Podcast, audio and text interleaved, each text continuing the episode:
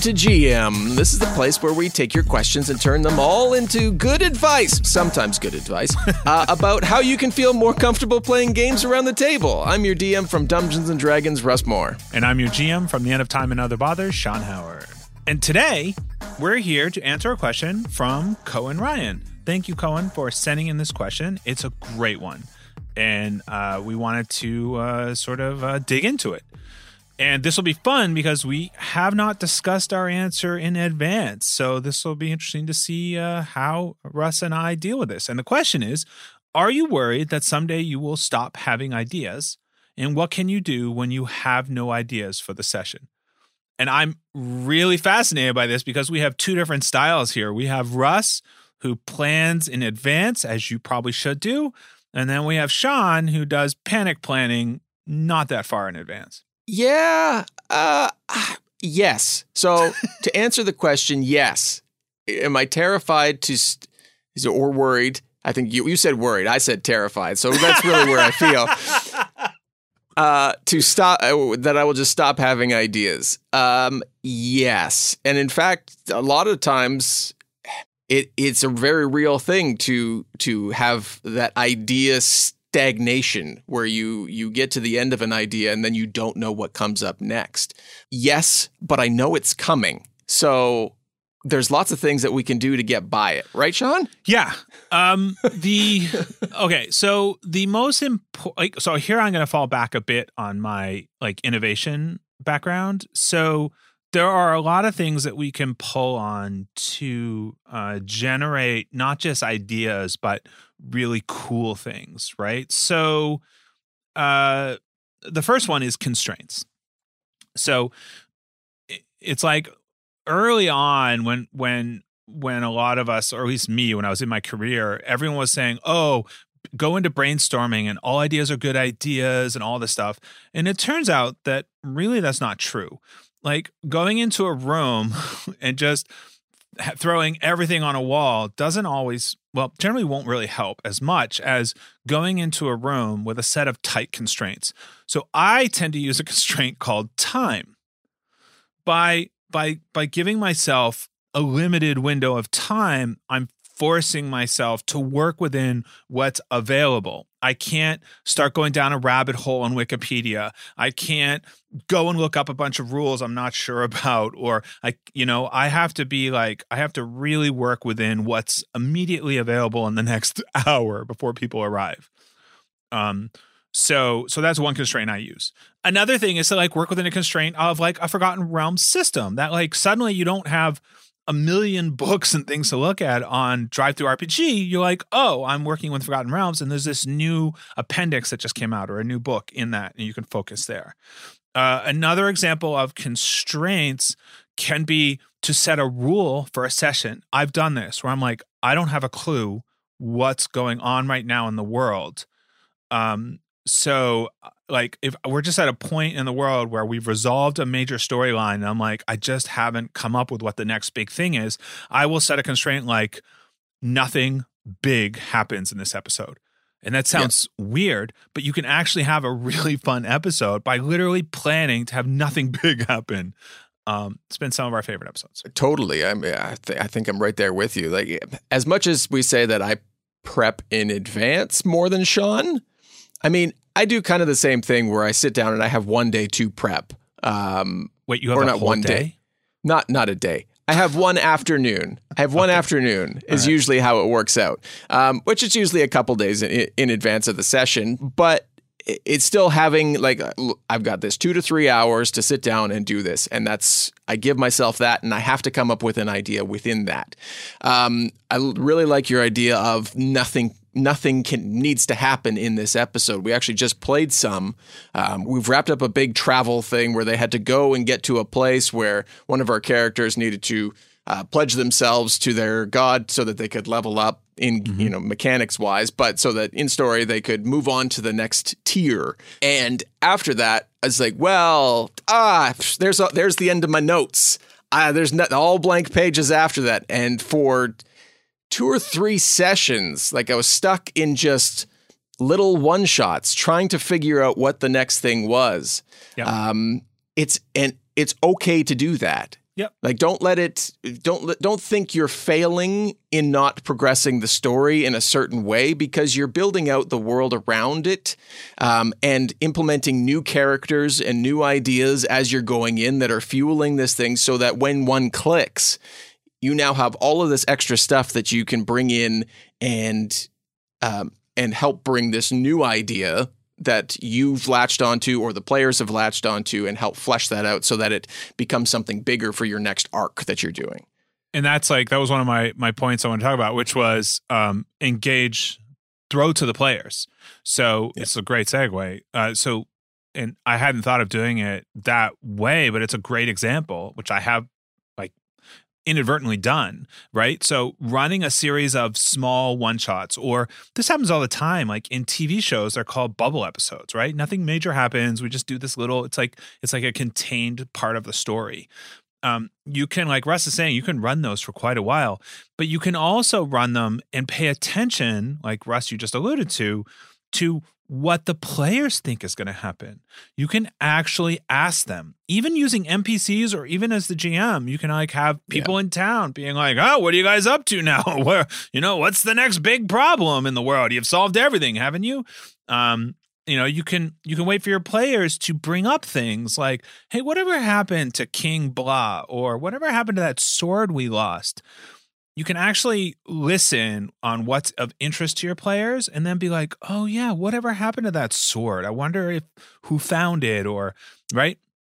And Yeah. or you could just start on a, a a new a new journey to find the sword um yeah and, and you can also do that in a way that's more explicit. You can throw to your players. So uh, you can literally come to a fork in the road and have a sign up there that says, um, you know, left left goes up a mountain. It looks like a horrible ride, like a horrible, horrible path, right? It just looks like really rough. And it says, you know, the sign says, uh, riches and death awaits. And to the right, uh, it's just a path that goes off into the distance and it says redemption. I don't know. I have no idea what I'm doing when I do something like that.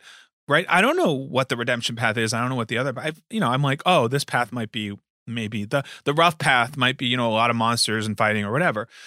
But the players can then have a conversation and they often will. They'll be like, oh, "Is this that?" or, you know, and then they're going to make a choice.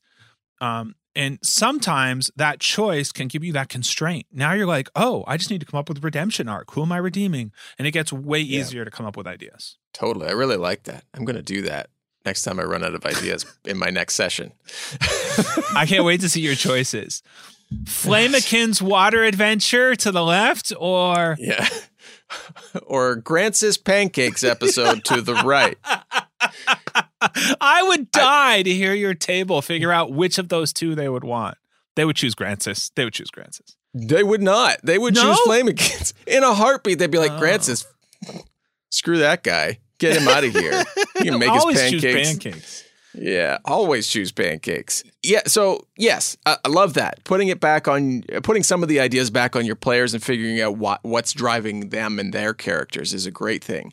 Um, if you're looking for, because there's a second part to this question, what can you do when you have no ideas for the session? Like we we use all of that. Um, another thing you can do is just remove yourself from the game for a little while and look at other media or mediums, uh, books, movies, go out for a walk, clear your head. There's a lot of things that when I'm, you know, in my day-to-day job that I like to you you watch a 5-minute YouTube video when you're just in like a creative rut Mhm. that's completely different or other, you know, something completely out of left field. Um, and sometimes that kind of thing will spark another new idea or prompt you in another direction down your your story building path. One thousand percent. Um, if you find yourself getting anxious about this, it's not going to help. Yeah. right? Like we have study after study. You have to step away and create space. You have to take a breath. So if I'm starting to feel anxious about a session, I'll say F it. And I'm gonna this nothing's gonna happen. I'm gonna prep a couple cards of some of an I'm gonna pull an NPC that they haven't seen in a while. I'm gonna prep some random bandits. Uh we know where they're starting and just go. Uh, and then I'm going to take that time to clear my head, to walk away, to do something else. Uh, 100% agree with that. Um, yeah, very important. Um, uh, so the next thing is that you require inputs, creative inputs, or as we call this in the in, in the innovation industry, steal, steal, steal. uh, it is utterly okay. It is so much fun to steal. Take take a book you love, take a movie. If there's such an amazing moment when your table realizes that they are living inside of your version of Peter Pan or whatever it is, right? When it clicks. Yeah.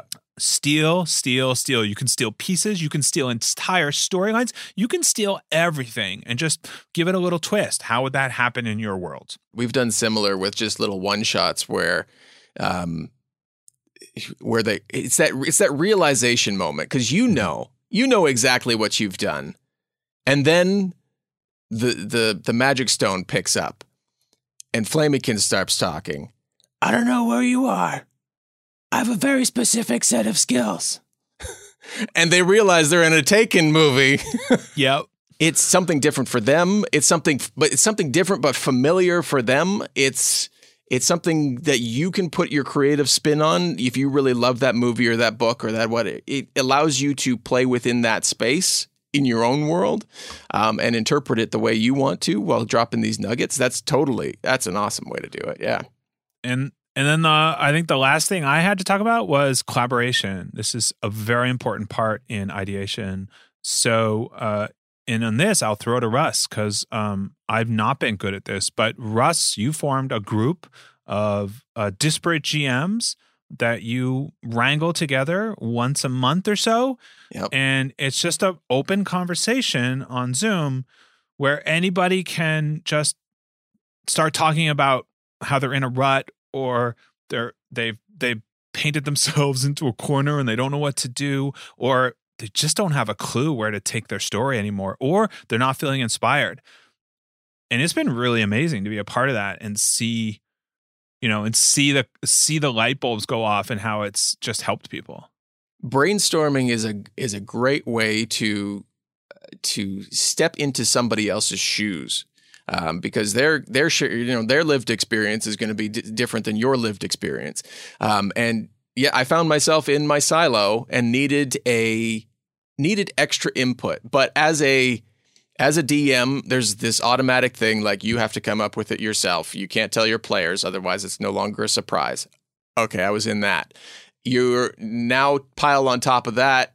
It's an actual play, so you're you're terrified of quote unquote spoilers for your show. So you're like, oh, well, who do I tell now that's not going to be mess, you know, ticked off that I've told them how this next arc is going to go.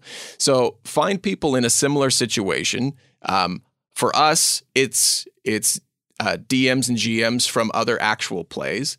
Um, where we're okay sharing our story because we're all in the same boat. For you, it could be finding a Discord or finding a Facebook group with DMs. Uh, if you mm-hmm. check down on the description, we've got one for DM to GM uh, with a ton of great people who run their own games and build their own worlds and have tons of great experience and would love to have you there. Um, but pitch out questions or find find you know two or three that you click with and ask them to hop on a zoom call or you know a discord voice channel or something yeah. like that and just start batting ideas around one at a time be like this is where my story is. This is where i think it needs to be. And then wait for that.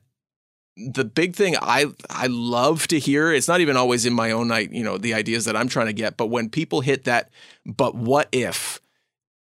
Because if like sean said it's that you know it's they get put up against a wall because something happened and they don't know how to move past it. And then someone poses the, but what if there were two suns in the world and that changed how your tides worked and then they get swept away and lost at sea. We had a super fun conversation where someone had sort of built themselves into a uh, time travel paradox and yeah, I remember having a what if moment where I just posted and then just, yeah, the room, the energy in the room and everyone was getting excited and everyone was adding other ideas. It was a lot of fun.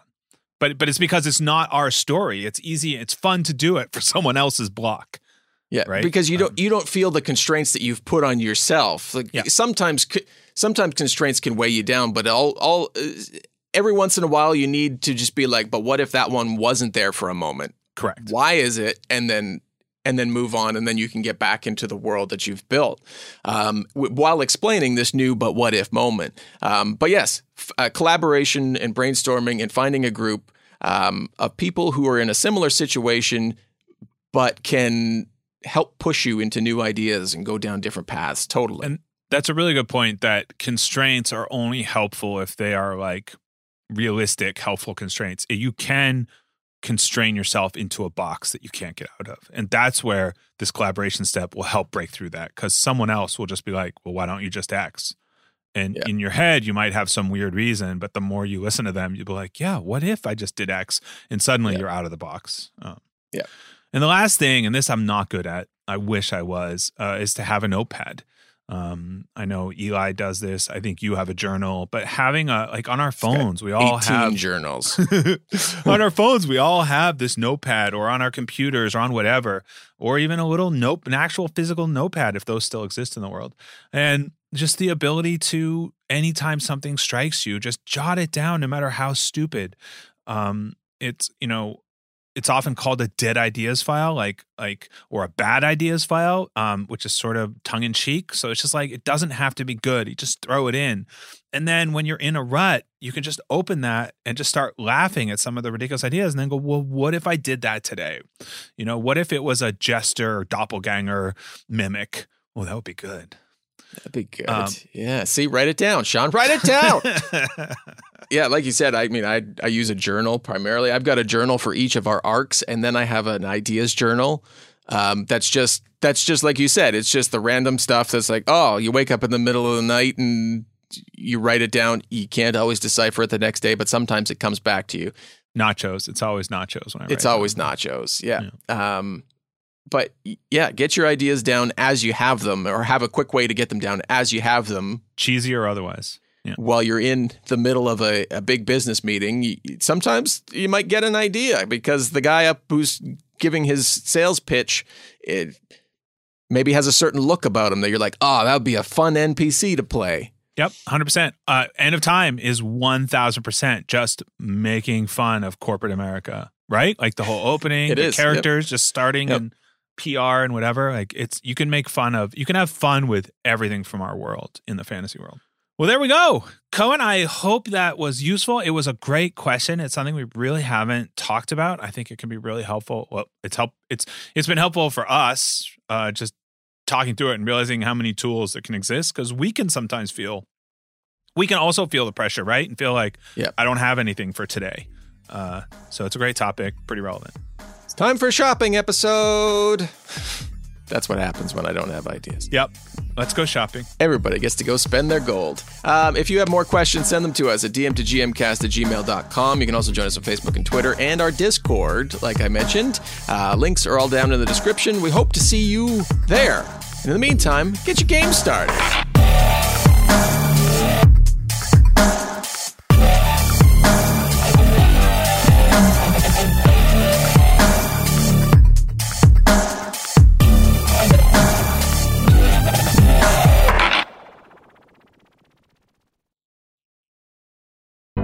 The Fable and Folly Network, where fiction producers flourish.